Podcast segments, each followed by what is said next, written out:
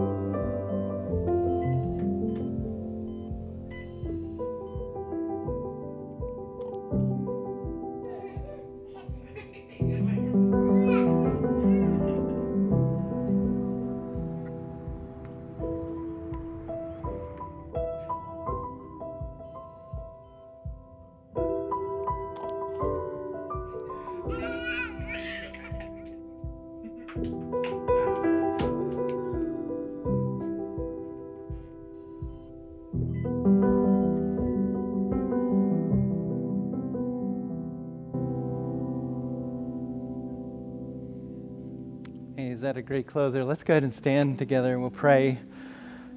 For those of you that had great fathers and you're so glad, and, and those of you that did not, and yeah, God the Heavenly Father is, is just so longing to step into that, that place in your life.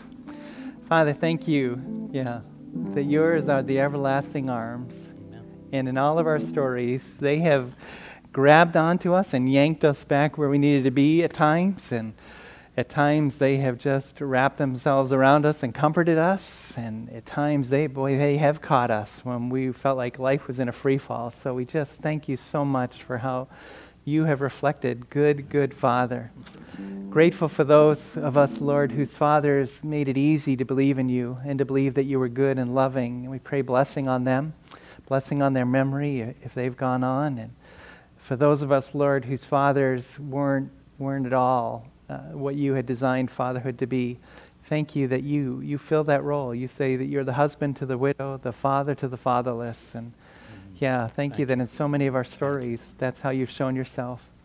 And so here we are just to, to bless fathers and to thank you for them, but Lord, really to come into your presence and know you more deeply as the Heavenly Father, as the one that, that Jesus kept referring to that way, that you know our needs. And before we even ask, you're at work to meet them. And so Help us to step into a deeper knowledge of you today. Help us to step into a deeper relationship where we give you freedom to do as you want with our lives in our lives so that we can experience all that you have in, intend for us.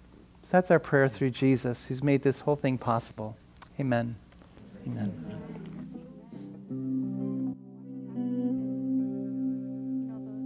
The words that was saying, you know, the love of a father is shown in his outstretched arms. And I repeated that a couple times as love and strength. And the Lord was just showing me Jesus. You know, Jesus, who is God, who just stretched his arms out so wide for us, gave everything. And I just, I said, I praise you for that, Lord. And we raise a hallelujah in this place this morning for everything that you have done for us and everything that you continue to do for us, Father. Thank you so much. Thank you so much. Raise a hallelujah with us this morning,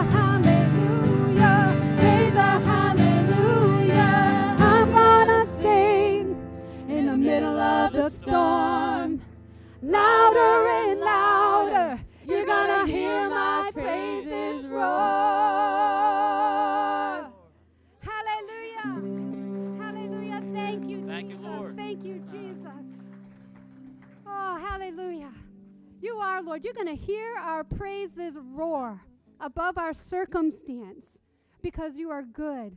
Because you are good, we know it is well. It is always well with our soul. Amen. So, Father, we just, does anything that's burdening your soul today, I just, I pray that you would just leave that at the Father's feet this, this, eve, this morning, I should say. Just leave it at his feet. Because it is well.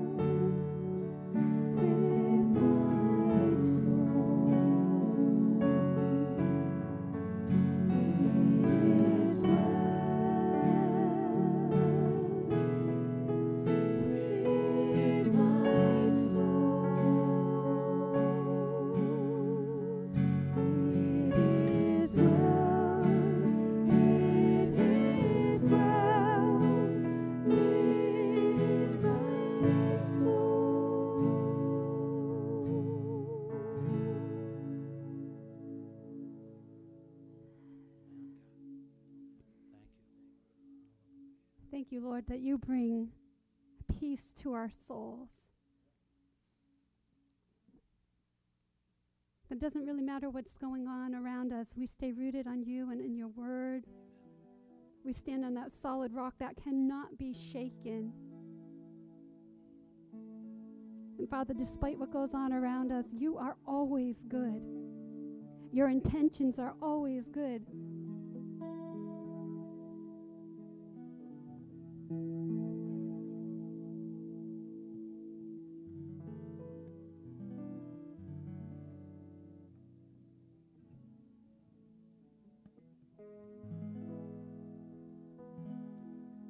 thank you that you meet us exactly where we are.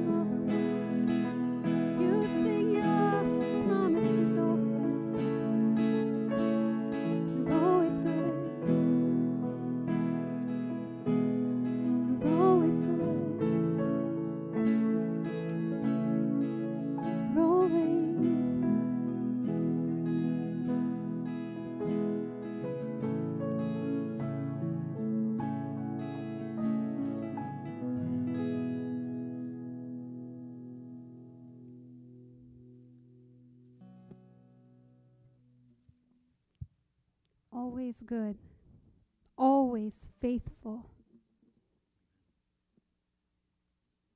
always by our side. You never leave us or forsake us, Lord.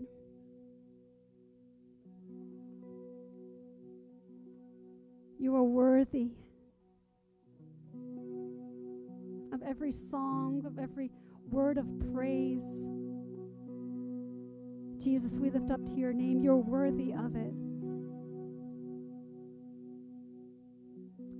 and we can build our life on you.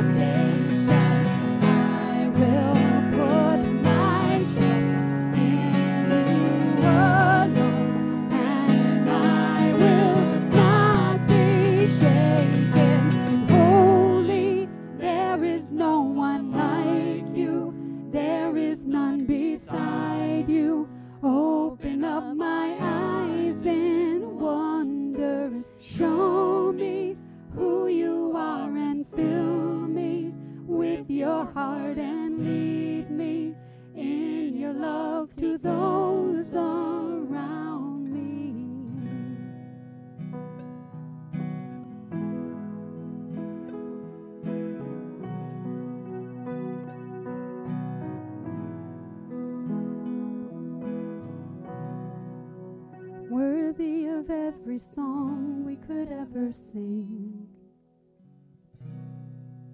Worthy of all the praise we could ever bring. Worthy of every breath we could ever breathe. We live for you. We live for you.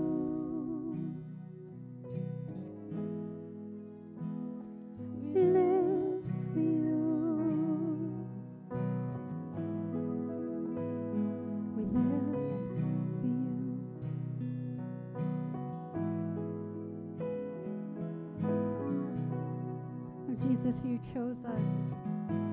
You chose us. We choose you.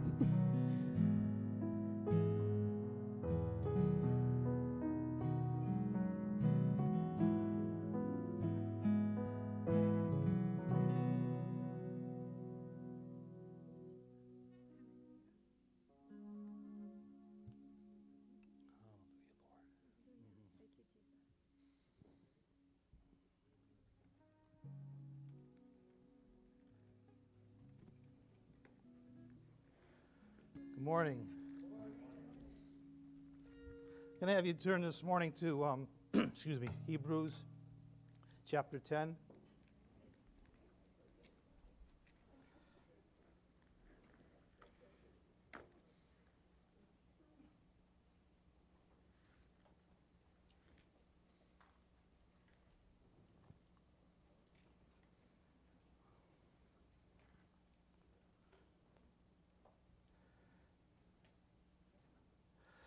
When I was preparing for this this week, um, I realized as time went on that this was getting like bigger and bigger, and I think this morning just a snapshot of maybe of a message I want to do uh, down the road here.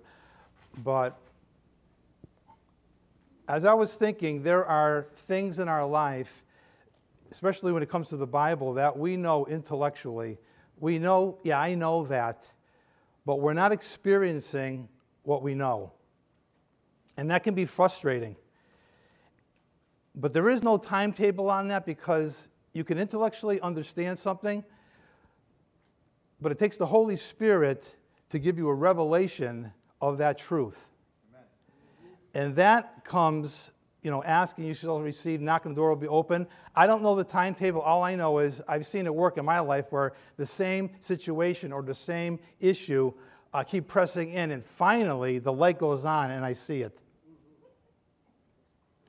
And it's just, it has to do with the grace of God. I, I, I would say within the last five years, what I thought I knew about grace, the Spirit has given me more depth of understanding of that grace. Like you think you know it, but this is the depth of this grace.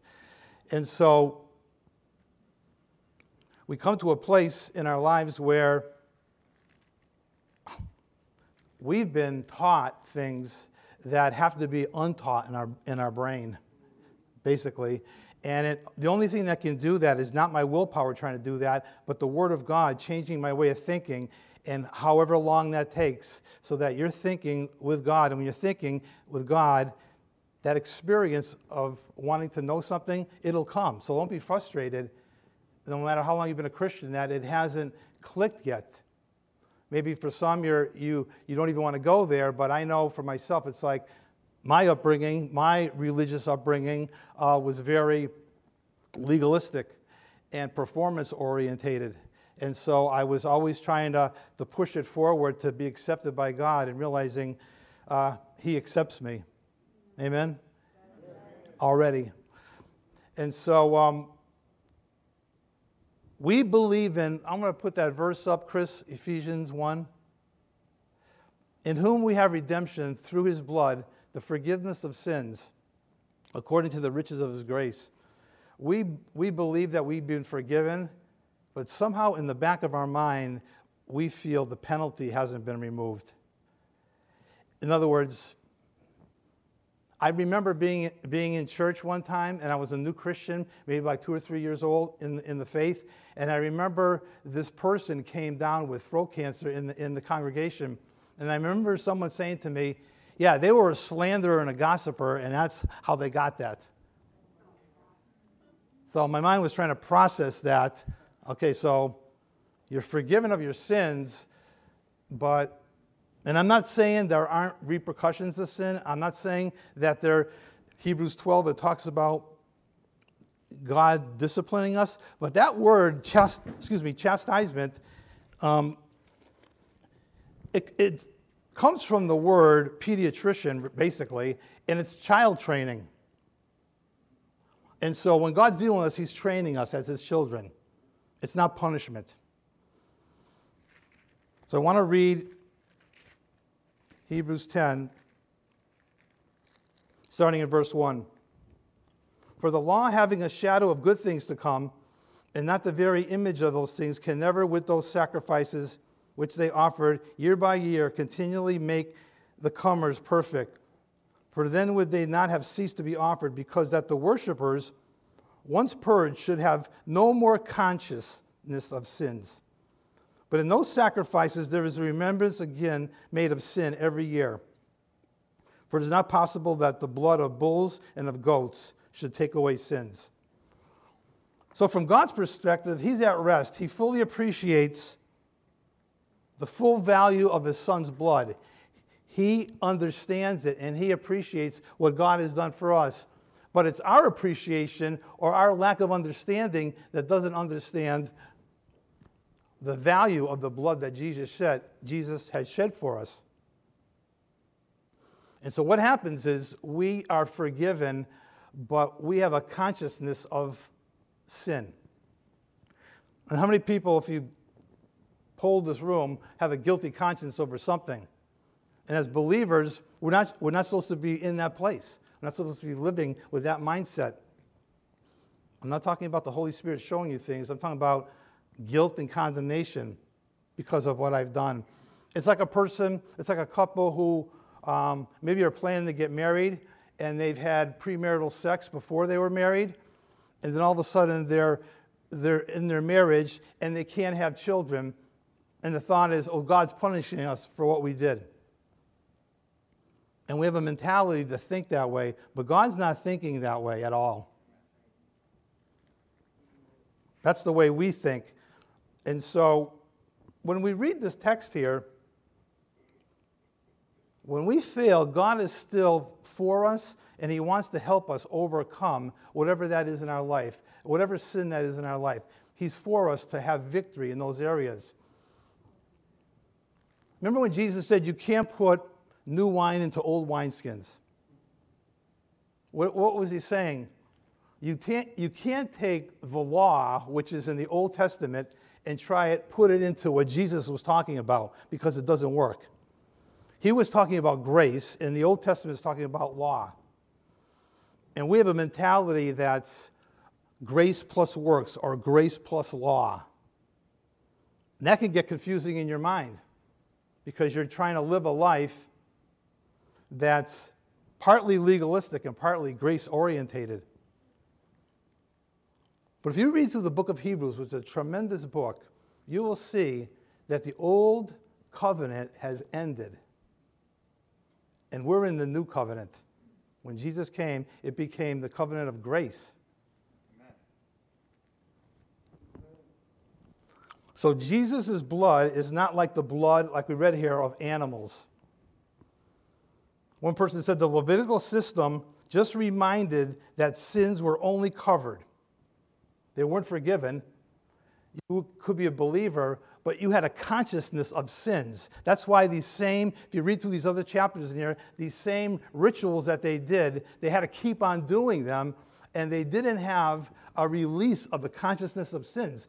I mean, I feel kind of bad for the people living in that time because that couldn't be uh, resolved because it was a foreshadow of Christ coming eventually when he would take away the consciousness of sins and wipe away everything that would hinder us.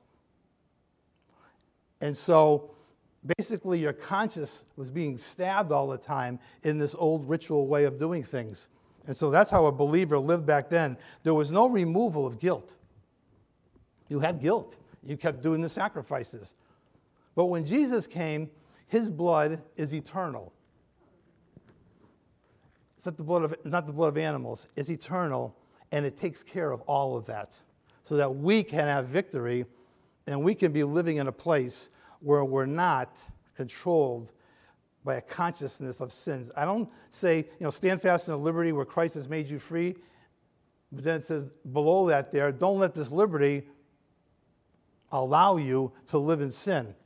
So it doesn't, it doesn't give you permission, oh, I can do whatever I want because it's all been covered. No, you fall more in love with God because of what He's done, and you live more of a holy life. You can hear this, but it's between you and God that you, God, give me an understanding of that in a deeper way. Because that's where the victory is. Because the enemy will paralyze you. He will paralyze you with what you did this morning, even though you acknowledged it, you know it's done at the cross. It's there. But it shouldn't be there. It shouldn't be there haunting you.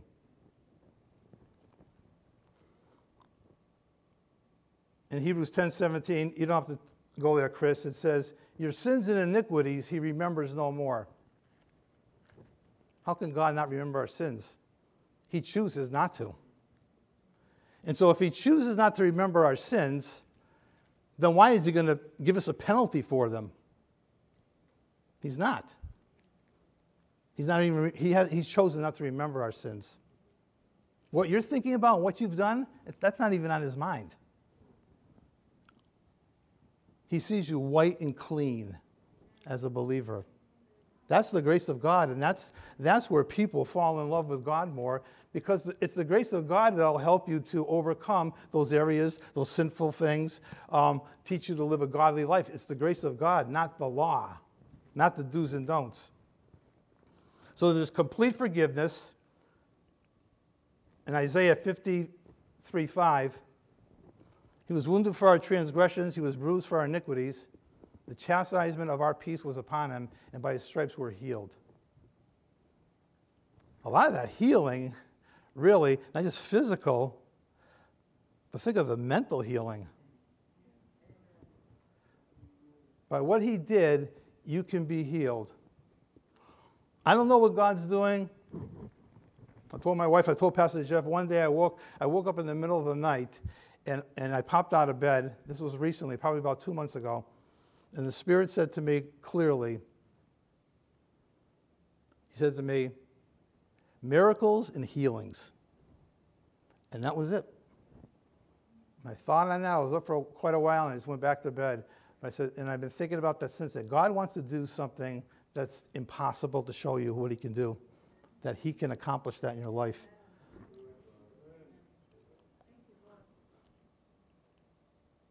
forgiveness, it has all fallen on Jesus at the cross. So get out of your mind that something bad's happened to me and it's punishment for what I did. God's not thinking that way. Look at the cross and know all your sins punished fully, fully in the body of Christ. The full wrath of God came on Jesus for all of our sins because someone had to pay for them. God doesn't blink at sin. He put it all on his son and all the punishment for that and the penalty so that we can be free. Amen?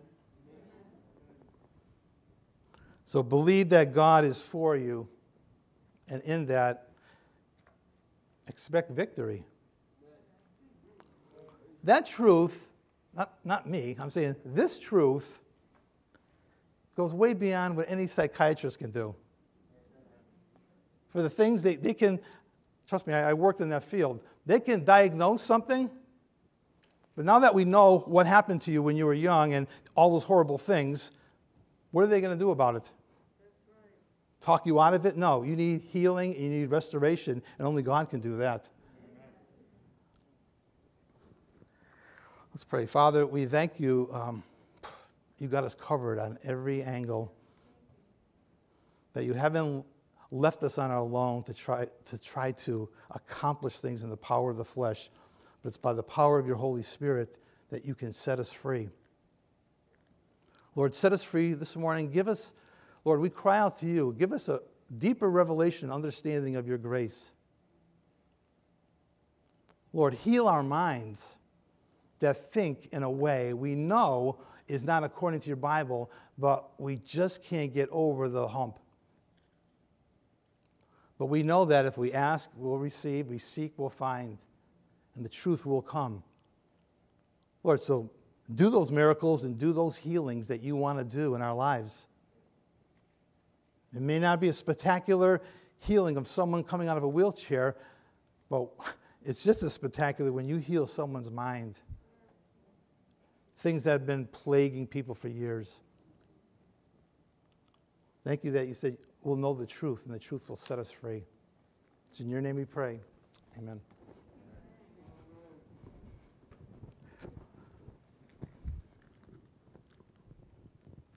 Well, good. Keep forgetting about these masks. It's either I forget to put it on and I'm halfway to the grocery store, or I forget I have it on and I'm spilling a drink on my mask because I forget to take it off.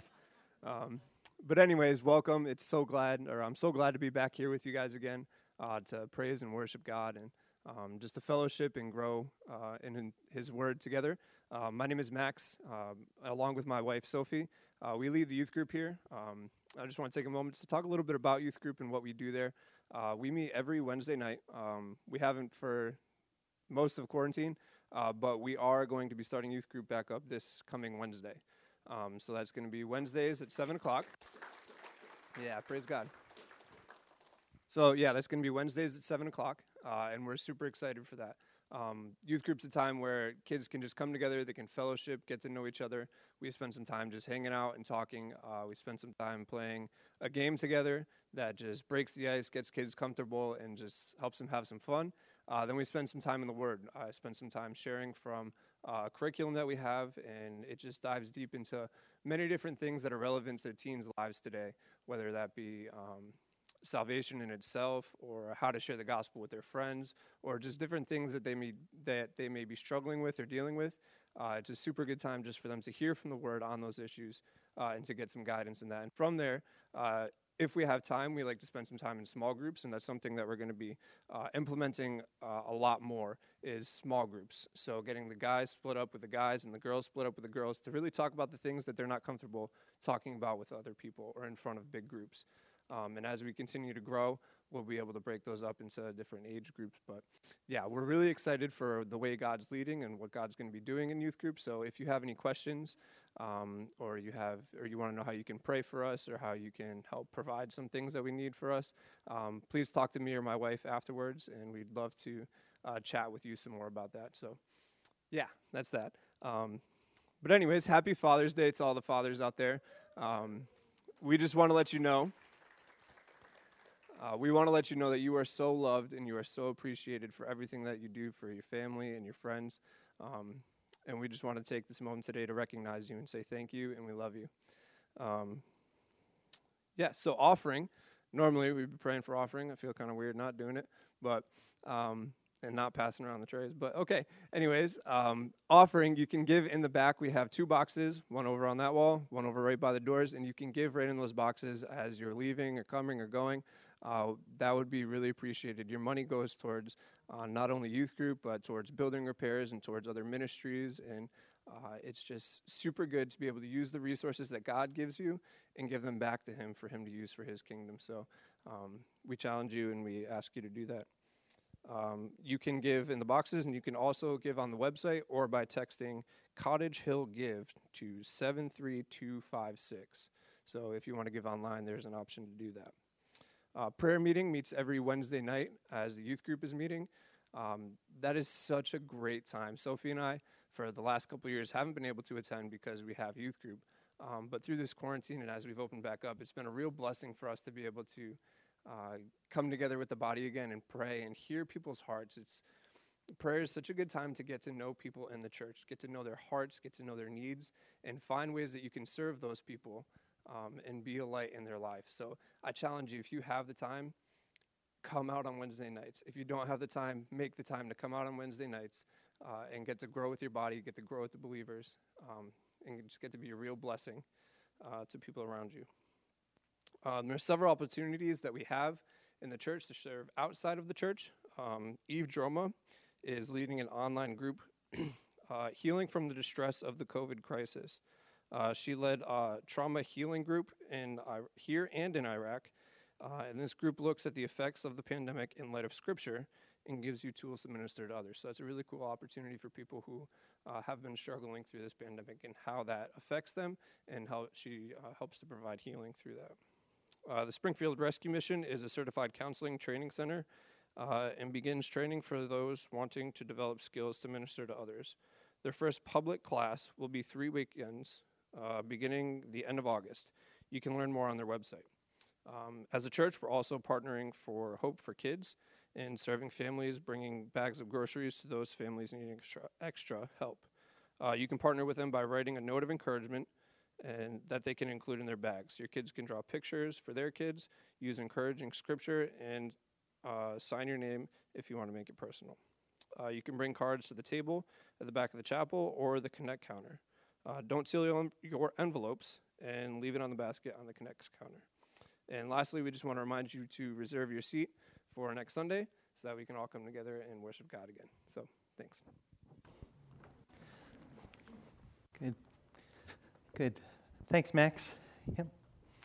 Hey, those of you that always been afraid of coming up front and speaking, uh, there's a new incentive in that. I mean, you get to take your mask off. So that can, you know, if you're, yeah, if you're uh, wondering or if you're wondering how you're ever going to go over that hurdle, we're here to help. so, yep. Hey, I want to, um, I just want to give you a pastoral word uh, before I get into the message, because we're living in really intense times, you know, no doubt. And there's just a lot of there's a lot of chatter, but then there's a lot of animosity in places of discussion. You know, Peter says to us when we engage whatever kind of conversation to, you know, be always to be ready to give an answer for the hope that's in you, but to do that with gentleness and respect. Boy, in those words, they should just characterize us wherever we are as followers of Jesus, in whatever forum we're having a discussion, whether we're sharing Jesus or whether we're sharing our political views or we're sharing whatever, uh, our, our thoughts of the moment. So I just, I just want to encourage you, just, yeah, exhort you that wherever that discussion is happening of what's going on now, to have that discussion with gentleness and respect because we're hearing what we hear in the news, what you read in all kinds of different places. There's not a lot of gentleness and there's not a lot of respect.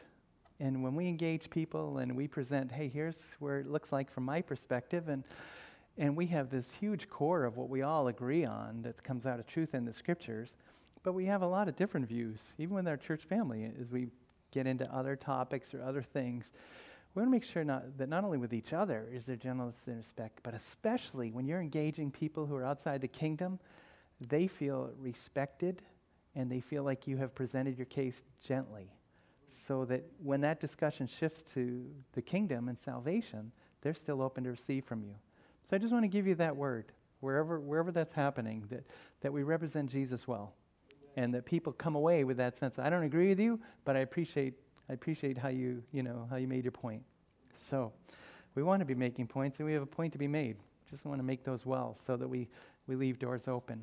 So, hey, turn with me to First Thessalonians. We're we're making our way through there, and over these couple of weeks, we've been a few weeks in here, and last week we were talking about uh, here in chapter one. What happens, you know, what it looks like when the gospel works. You got these projects that you do, and uh, everything comes together. We were talking about that. We got something we're making this afternoon for Father's Day. We've never done this before, so we've been reaching out to different people. How do you do this? What's your recipe? And we're hoping that this afternoon, you know, when you take your first bite, it's that's really good. Because the last time I did this, this particular thing, Yeah, I way overdid stuff, and people were kind, but it did not taste good.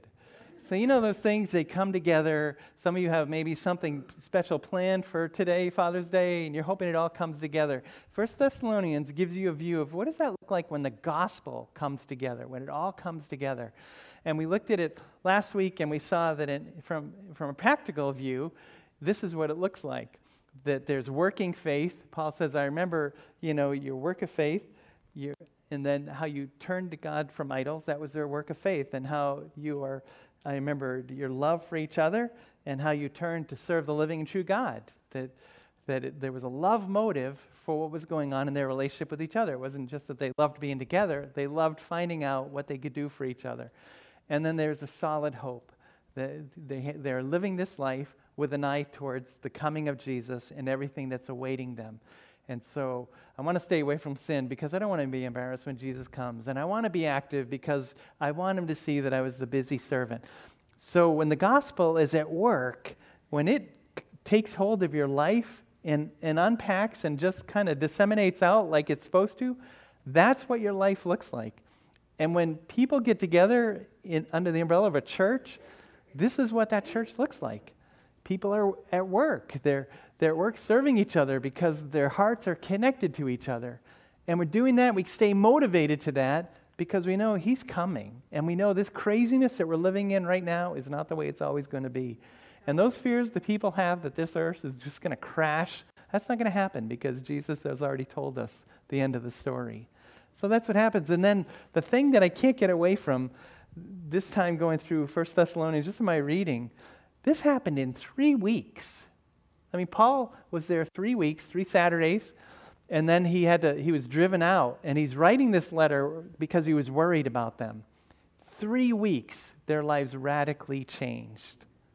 That maybe that grabs me because, you know, like you, we see people come at faith in Jesus, and they'll say things like, "Well, I don't want to get crazy," or you know, I don't want to, I don't want to look like a, you know a weirdo.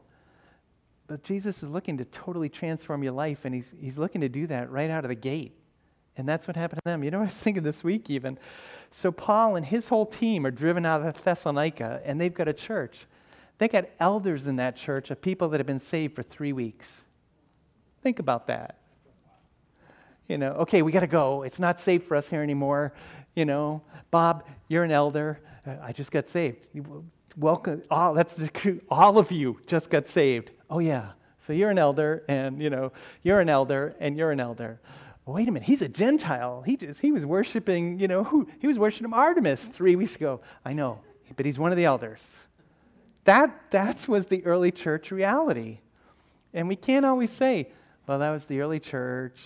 And, you know, the Holy Spirit was doing different things in the early church. I just don't think that was one of them. You know, when I went to China, Pastor Ted told me, and, and uh, our friend over the church, Dick Loftus, told me, remember, you are going to be, you are going to be like brilliant over there because there's so little theological training. But yet you get these churches and they're appointing people to be leaders right out of the way because they're hungry and they're surrendered. That's Thessalonica. So remember I said they went public and they were known. Here's where they were known, you know, in the, in the New Testament reality, from Thessalonica, or as it's known now, Thessaloniki, down to Athens, down to Corinth. And I said, that distance is like this distance. People in Washington, D.C., knowing about Cottage Hill Church, like your eighth grade trip that goes to Washington, D.C., like all eighth grade trips seem to go to Washington, D.C., and you get talking to somebody in Washington, D.C., and a chaperone or an eighth grader says, I go to Cottage Hill Church. I've heard of Cottage Hill Church. That was Thessalonica. Paul's down there and he says, Man, we can't even tell people about you because they already know. So, so all of these realities, when the gospel works, that's what it looked like. So I want to read chapter 1 because I want to see so, how does the gospel do that? What, what happened that it had that kind of impact on Thessalonica? Which makes you, makes you step back and look at is that how the gospel came to me? And if we broaden out that word gospel, that it's not just the salvation gospel, it's the plan, it's the word. Is, that, is it having this effect on me? Is this how I'm receiving it? So let me read this chapter again. It says, Paul, Silvanus, and Timothy to the church of the Thessalonians in God the Father and the Lord Jesus Christ. Grace to you and peace. You know, what a good word, you know, like Pastor Ted was just saying, you know, grace. Every one of his letters we looked at, grace. Before anything else, just receive grace. We give thanks to God always for all of you, constantly mentioning you in our prayers, remembering before our God and Father your work of faith and labor of love and steadfastness of hope in our Lord Jesus Christ. For we know, brothers, loved by God, that He has chosen you, because our gospel came to you not only in word, but also in power and in the Holy Spirit and with full conviction. You know what kind of men we proved to be among you for your sake, and you became imitators of us and of the Lord. For you received the word in much affliction with the joy of the Holy Spirit, so that you became an example to all the believers in Macedonia and Achaia. For not only has the word of the Lord sounded forth from you in Macedonia and Achaia, but your faith in God has gone forth everywhere, so that we need not say anything. For they themselves report concerning us the kind of reception we had among you, how you turned to God from idols to serve the living and true God, and to wait for his Son from heaven, whom he's raised from the dead Jesus who delivers us from the wrath to come. So I want to look at that, just that middle part of it, that. How does the gospel come? How is the gospel received in order to make that kind of impact? He says to them in verse 4 We know, brothers, loved by God, that He has chosen you because He sees the effect of the gospel in their lives. So I'm studying that, and, and I felt like God really wanted to just kind of pull off the road and just get a sense of that loved by God. And, and if you can believe, I hope you believe that, you know, Pastor Ted and I, we're praying about what to share. It's uncanny how often we dovetail each other. You know, when he shares a devotion and then I come up and speak, how, how often, you know, those two things tie together. If you can receive that God, God isn't there waiting to punishing you. He's not counting out what you've done. You know, you get five, you get three strikes, and then I'm whacking you. You get these things, and then I'm punishing you. These things happen in your life, and obviously I've done something wrong. If you can receive that word, then you can receive something like this loved by God. You know, he says that to them. For we know, brothers, loved by God. It's important if the gospel is going to have any effect on you that you can receive that, that you are loved by God. If you can allow that to just demolish the views you had, because so many of us really pictured God as a God who just punished. He was angry or, or he had attitude or whatever it was. He was just waiting to punish us. If that's where you are, if that's where you still struggle to be, you are loved by God. Before anything else, loved by God. Amen. You know, I'm writing to you, beloved. You're going to see that so often in the letters beloved. The Apostle John, remember he went in one place and he said, Hey, they didn't receive you. Can we call fire down from heaven on them? You know, before he really understood the love of God. But you read his letters and you're going to constantly see, Beloved, my little children. You're going to see the effect of the gospel on someone who's received the love of God. Those of you that wrestled that God just seems so distant from you, you're loved by God. Those of you who feel like there's not much God showing up in, in your life before Him, or even as if you grew up in a Christian home and you just feel like there just doesn't seem like there was a lot of love from God in your life, you are loved by God. No matter how you want to interpret the circumstances, you are loved by God. No matter what's happened in your journey to wound you, you are loved by God, and He would love the opportunity to heal that, like Pastor Ted said no matter, no matter how good you feel compared to other believers, how, and we, who, can't, who can't help but measuring themselves, you are loved by God. Before anything else, before the gospel can have any effect in you, you have to be able to believe that you are loved by God. Yeah. Hey, can we say that together? I am loved by God. Yeah. Let's try that. Let's do that again. I am loved by God. Now, I found when, when we minister to people, uh, especially when we're helping people try to walk out of d- demonic strongholds, we just find how important it is to we just say the truth, but we say to a person, "Can you receive that? Can you receive that this is true for you?" Amen. And in a moment like that, where you're pretty intense at a person's life, they are, you know, people are honest. I can't receive that. I can't believe that's true for me. And so we know we need to just talk, work some more. But you get a person who can get to a point where they can say, I receive that. You are loved by God. Can you receive that? Let's do that together. Can you receive that He loves you? Just because He's created you. He loves the way you are. He loves your story. He loves He would love to see us change more. He'd love to have a greater opportunity in our lives. But he is we are loved by him. And that's where he starts there. That's where this, the gospel starts, isn't it? For God so loved the world. That motivated him. That he gave his only begotten son. Even when we were still sinners. Christ Christ or God demonstrates his love for us in this. Even while we were still sinners, he loved us. Or even John, who spent three years with Jesus, who would say, Beloved, you know, it doesn't yet, uh, oh man, I just went blank. But when he says, But now we are the children of God, and that's what we are. You get a sense from John that, can you believe this? That we are the children of God. That, that we have that kind of love because of his love for us. So before anything else with them, loved. Before, before the gospel has this effect in them, people have to be able to receive they are loved by God. You grew up in a religious system, like Pastor Ted was saying, that was pretty legalistic and pretty works driven. It's going to be hard for you to believe that you can put aside all that working and just receive that He loves you. He loves you whether you're working or whether you're not working. He just loves you. And, and it's interesting to me, that's where Paul starts with them. You know, for we know that He's chosen you.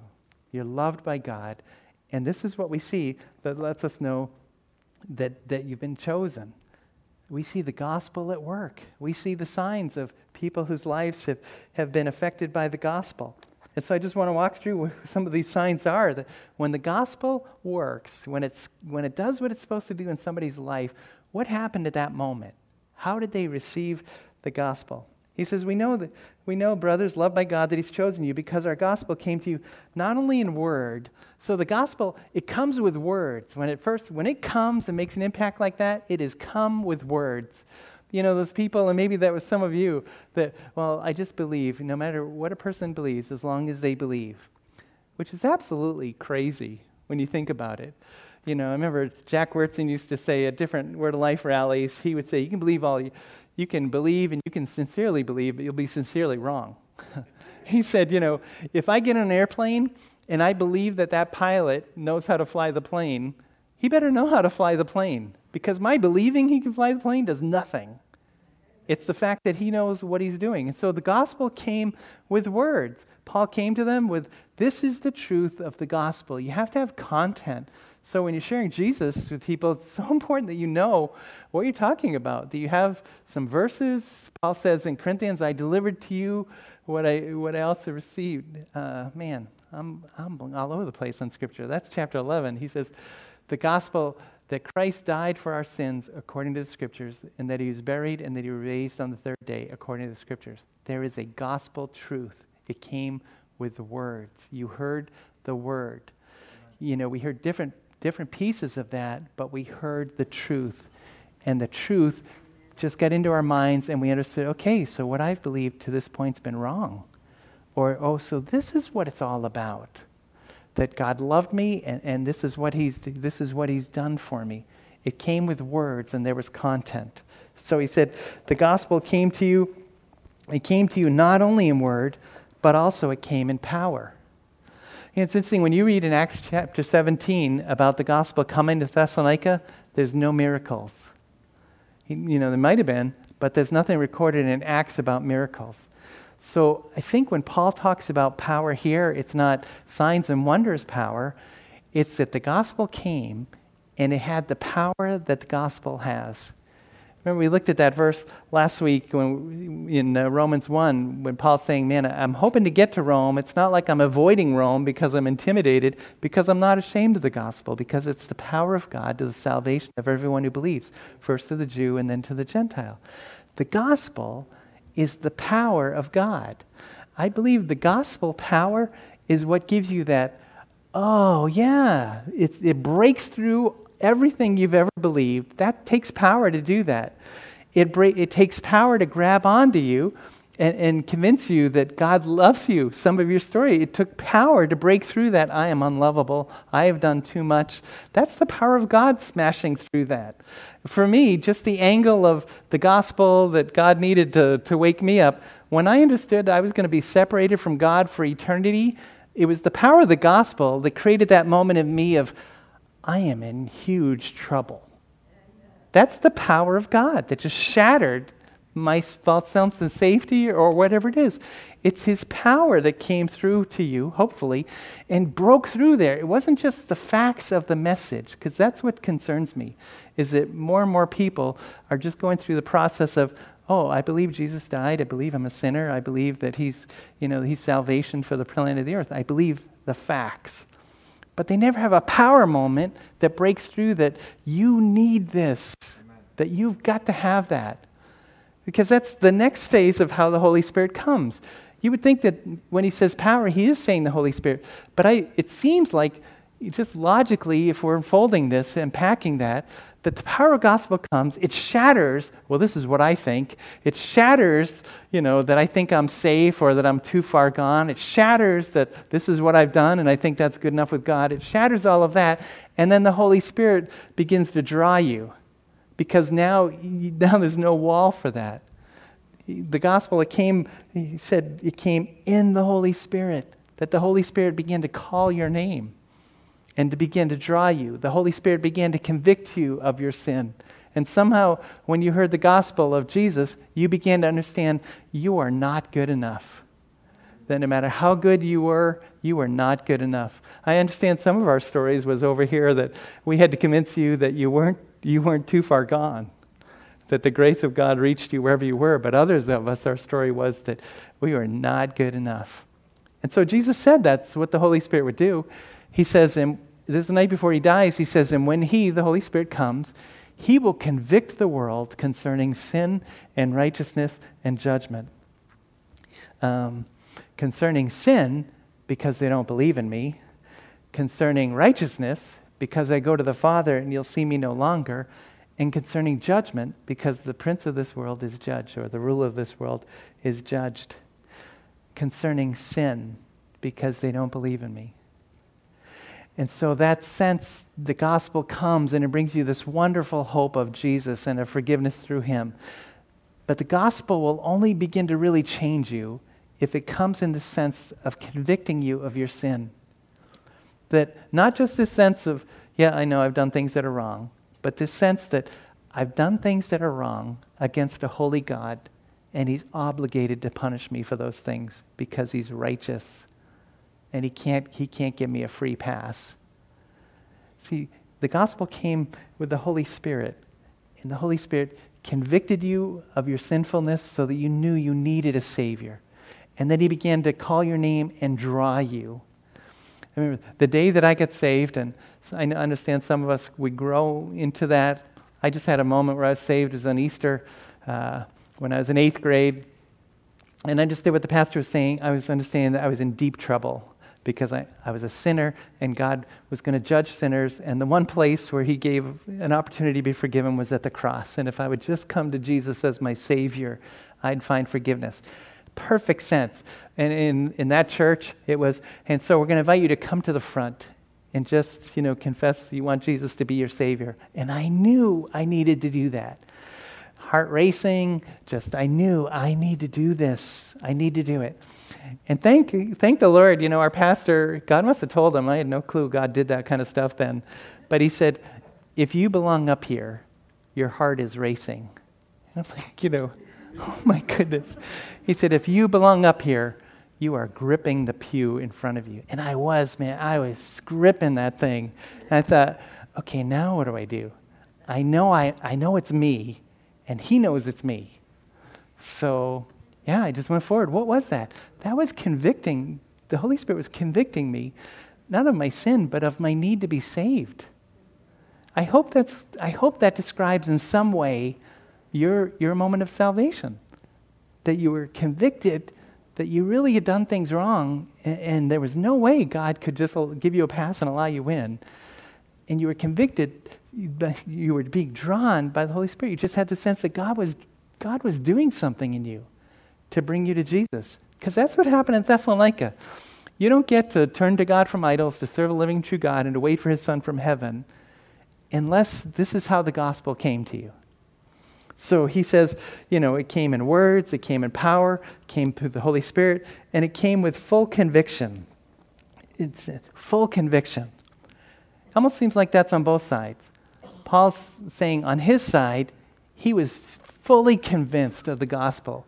He was saying it to them like, I'm telling you, this is absolutely true. This is God's truth. This is the, this is the gospel. This is what God's using around the world. Full conviction, full assurance, no doubts. That's what that word means.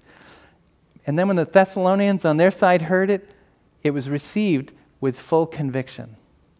I just think, boy, this is the truth. We have finally found the truth. This is, like Jesus says, the way, the truth, the life. We find out what Scripture says that there's one mediator between God and man, the man Christ Jesus. We find out that there is only one name given among men by which, under heaven by which we must be saved, and that's the name of Jesus. I've been reading through, uh, kind of ironic, you know, your Hebrews is a great book to read. I'm in my quiet time, I'm in Hebrews, so just to make that known. In Hebrews, it says of Jesus, He is the source of eternal salvation. Not a source, He's the source. When you receive, when you receive the gospel with full assurance that it is true, it, begin, it can begin to have this work, this transforming work in you. That's how it went to Thessalonica. That's why they could turn to God from idols and not like other places, just, eh, you know, in Hinduism, for instance, just add Jesus to the collection of idols. They understood full conviction Jesus is the one true God. And so they turned away from everything they believed because they were fully convinced. They had no doubts. Boy, the day that you were saved, I hope that you were absolutely convinced it was true. That day that I got saved, I knew very little of the gospel. When I look back, I just knew that that I had a deep problem with God, and the man was telling me that Jesus had solved my problem. And if I gave my life to him, it would be okay. That's all I knew. I didn't know that, no, no, no, you're a sinner. Jesus died substitutionary atonement for your death so that your sins could be righteously paid for before God and you could have a new account with Him, be a new creation, live a new life, and start all over again. That's biblical stuff, but I had no clue. But what I did know, I was fully convinced. And then, and then I just grew in the grace and knowledge of Jesus. That's how the gospel came there. Then an interesting, an interesting thing that he adds, it came through trusted people. See, he says, you know, in, in, toward the end of verse 5, you know what kind of men we proved to be among you for your sake. I mean, you could have full assurance in the gospel because you knew us. You knew who we were. You watched us live in front of you for three weeks. He, he worked there, he didn't take anything from them. He just wanted his testimony to be true. When, when you can think about the people that helped you come to faith in Jesus, the more consistent their lives were, the more you know this thing is true. Because isn't that hard when I hear what you're saying, but I see how you're living? So I'm trying just to see do those things really go together or not? You, you knew me and you trusted me.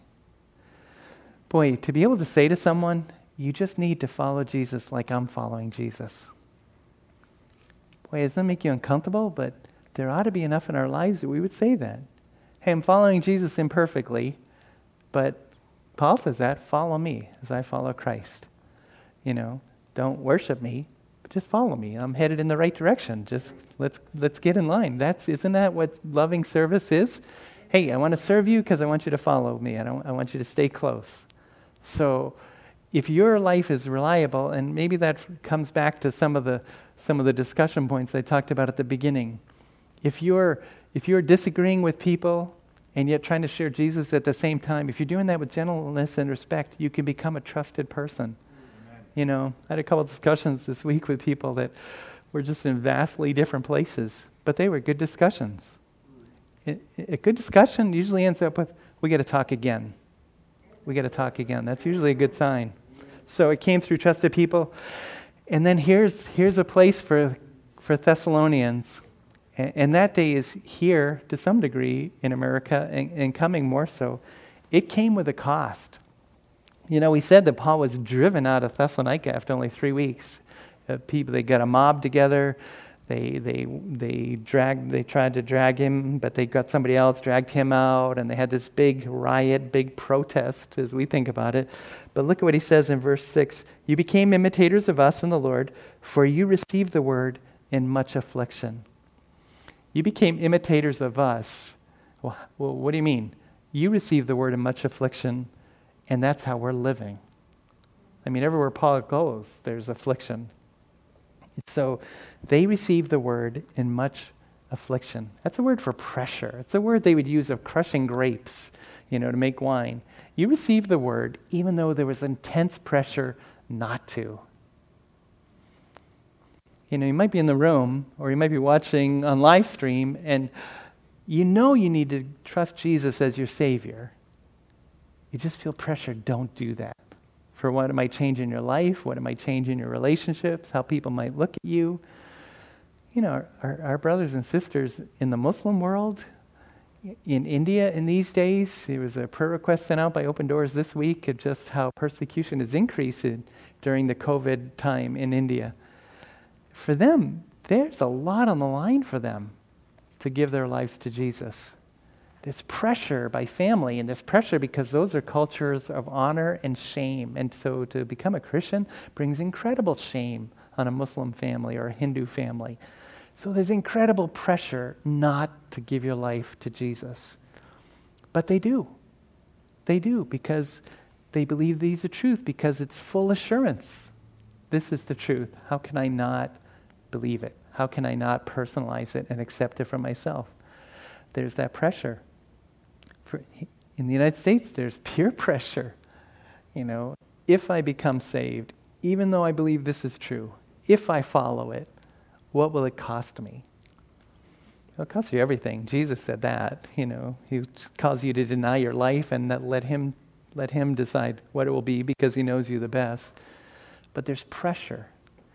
This pressure we feel even about you come back to where they were about serving one another, loving one another, about really investing in eternity and not all in right now, there's pressure not to do that. There's pressure on you not, you, some of you feel like, I don't want to get close to people. I don't want to get hurt. I don't want to get involved. I, I just want to come to a place, be encouraged in the word, know a few people, and then go out.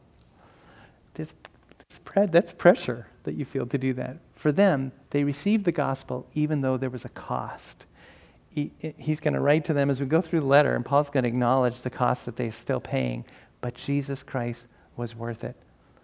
There's a pressure that comes after you accept Christ about how you're going to follow him. Are you going to give it all to him? Are you going to are you going to make are you going to allow him be the Lord? Are you going to be Lord and decide what's legitimate, what's a, what's a good sacrifice, what's not a good sacrifice? It came with a cost. But do you see what they in the midst of that cost, what he says to them? He says, For you received the word in much affliction with the joy of the Holy Spirit. So it's costing you, and you're paying a price, but in the midst of that, there is joy that comes. Paul says he wanted to know Christ, he wanted to know the power of his resurrection, but he also wanted to know the fellowship of sharing in his sufferings. He wanted to know Jesus, a connection to Jesus that he could only know in suffering with him. And our, our suffering brothers and sisters talk about that. They have a they're experiencing a relationship with Jesus you and I can't identify with because we've not yet been through that. So they're paying a cost, but the, the cost is always, always, always worth it in Scripture and in our stories and in our lives. So the gospel, it came to them and it changed them. And it changed them so much that everybody knew about the change that had taken place. And it changed them even within three weeks. And so, yeah, I want to challenge you this morning. Is that how you receive the gospel? You know, some of you that you haven't seen much change to your life since you've given your life to Jesus, maybe you need to step back and make sure, God, that's how I want to receive the gospel. I, I agreed with the words, but are there things in my life you need to shatter so that there's the so that I can appreciate the power of the gospel? In, in the role of the Holy Spirit in me, I want the Holy Spirit to be active in me. Is that how you've received the gospel? Is that how the gospel is changing you? Are there changes that God has been waiting for you to make that maybe should have been made in the first three weeks of your salvation, and yet you just kind of put those things off. Changes that you know you need to lay down, or things that you need to start to do that the gospel wanted to do, and for whatever reason you just held off on that, or those, those changes. This is a good day to allow the gospel to have its effect in you. And if you've not given your life to Jesus yet, this is a great day to do that and to see to see the, what the gospel is all about. The gospel is about this message that tells you that God loves you desperately and he loved you too much just to let you go. And so he sent his son to take all of your sins that you will either allow Jesus to pay for or you will spend eternity paying for separated from God. And he gives you the option of, of, ex, of giving your life to Jesus so that Jesus can pay the price for all of that and come into your life and make you new. If you've not done that, this is a great day to do that. That's just you and him. We don't have pews for you to grab onto, and I'm not going to call you to come up front at the end of the service. Because more and more, I believe that's a decision that you need to make, and then we get to see that you've made it. Because I worry about some people that just say, Oh, I prayed, and so I'm in, and, and I don't see anything in their lives. If it's been genuine, then we'll watch it happen. That's what he says to them. We know, we know, because this is what we see. So if you've not done that, do that today. If you put off change, begin to change today and let the gospel have its work. And then let's be active with the gospel.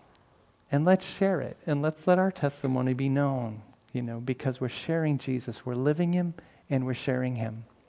So let's pray. The, the team's going to come up and, and lead us in a, in a song after we finish. Father, we just worship you for this gospel, this gospel that is so you and all you. We're so thankful that the gospel doesn't come down to us doing the right things and enough of the right things. And we're so thankful that you've made the word silent on that so that there's no question. You even tell us that it's by grace that we've been saved and not, not by works. It comes through faith. It's not anything we've done, it's all that you've done. So I'm so thankful for, yeah, Pastor Cardy. I'm so thankful for that Sunday. I'm so thankful for the words that you gave him. And I'm believing this morning, Father, that you have given me the words that someone or several people need to make that decision for you today, to step into life that's eternal and life that only you can give. And the change that you, wanna, you wanted to bring in the start, bring that if, if we've delayed that. And the change that you constantly want to continue to make in our lives so that this is new and fresh and we're experiencing Jesus in new ways, we want to experience that so that we become a church that's known, that becomes known not for us, but for you, Jesus. Pray that to your glory. Amen. Amen. Hey, let's stand together. Yeah.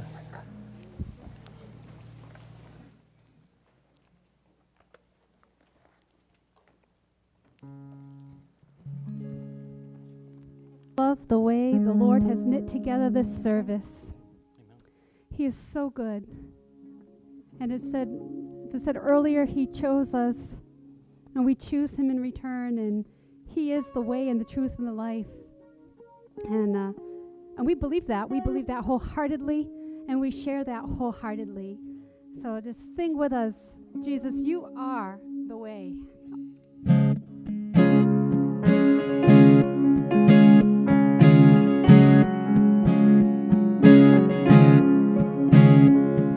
every battle,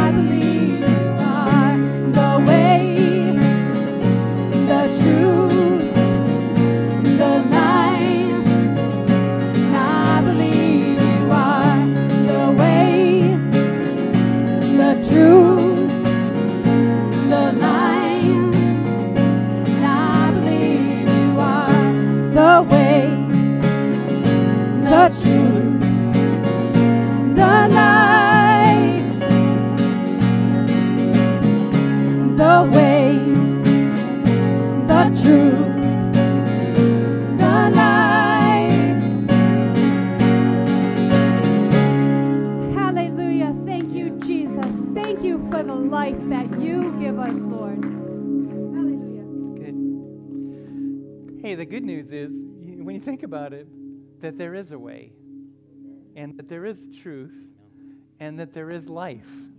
You know, we just come to learn that it comes in and through Jesus. That's a great thing. So, yeah. Hey, we're going to say, if you could have a seat for a second, we want to say goodbye to our live stream friends. We want to shout out to Wisconsin, to those of you that let us know you're watching there. Cool.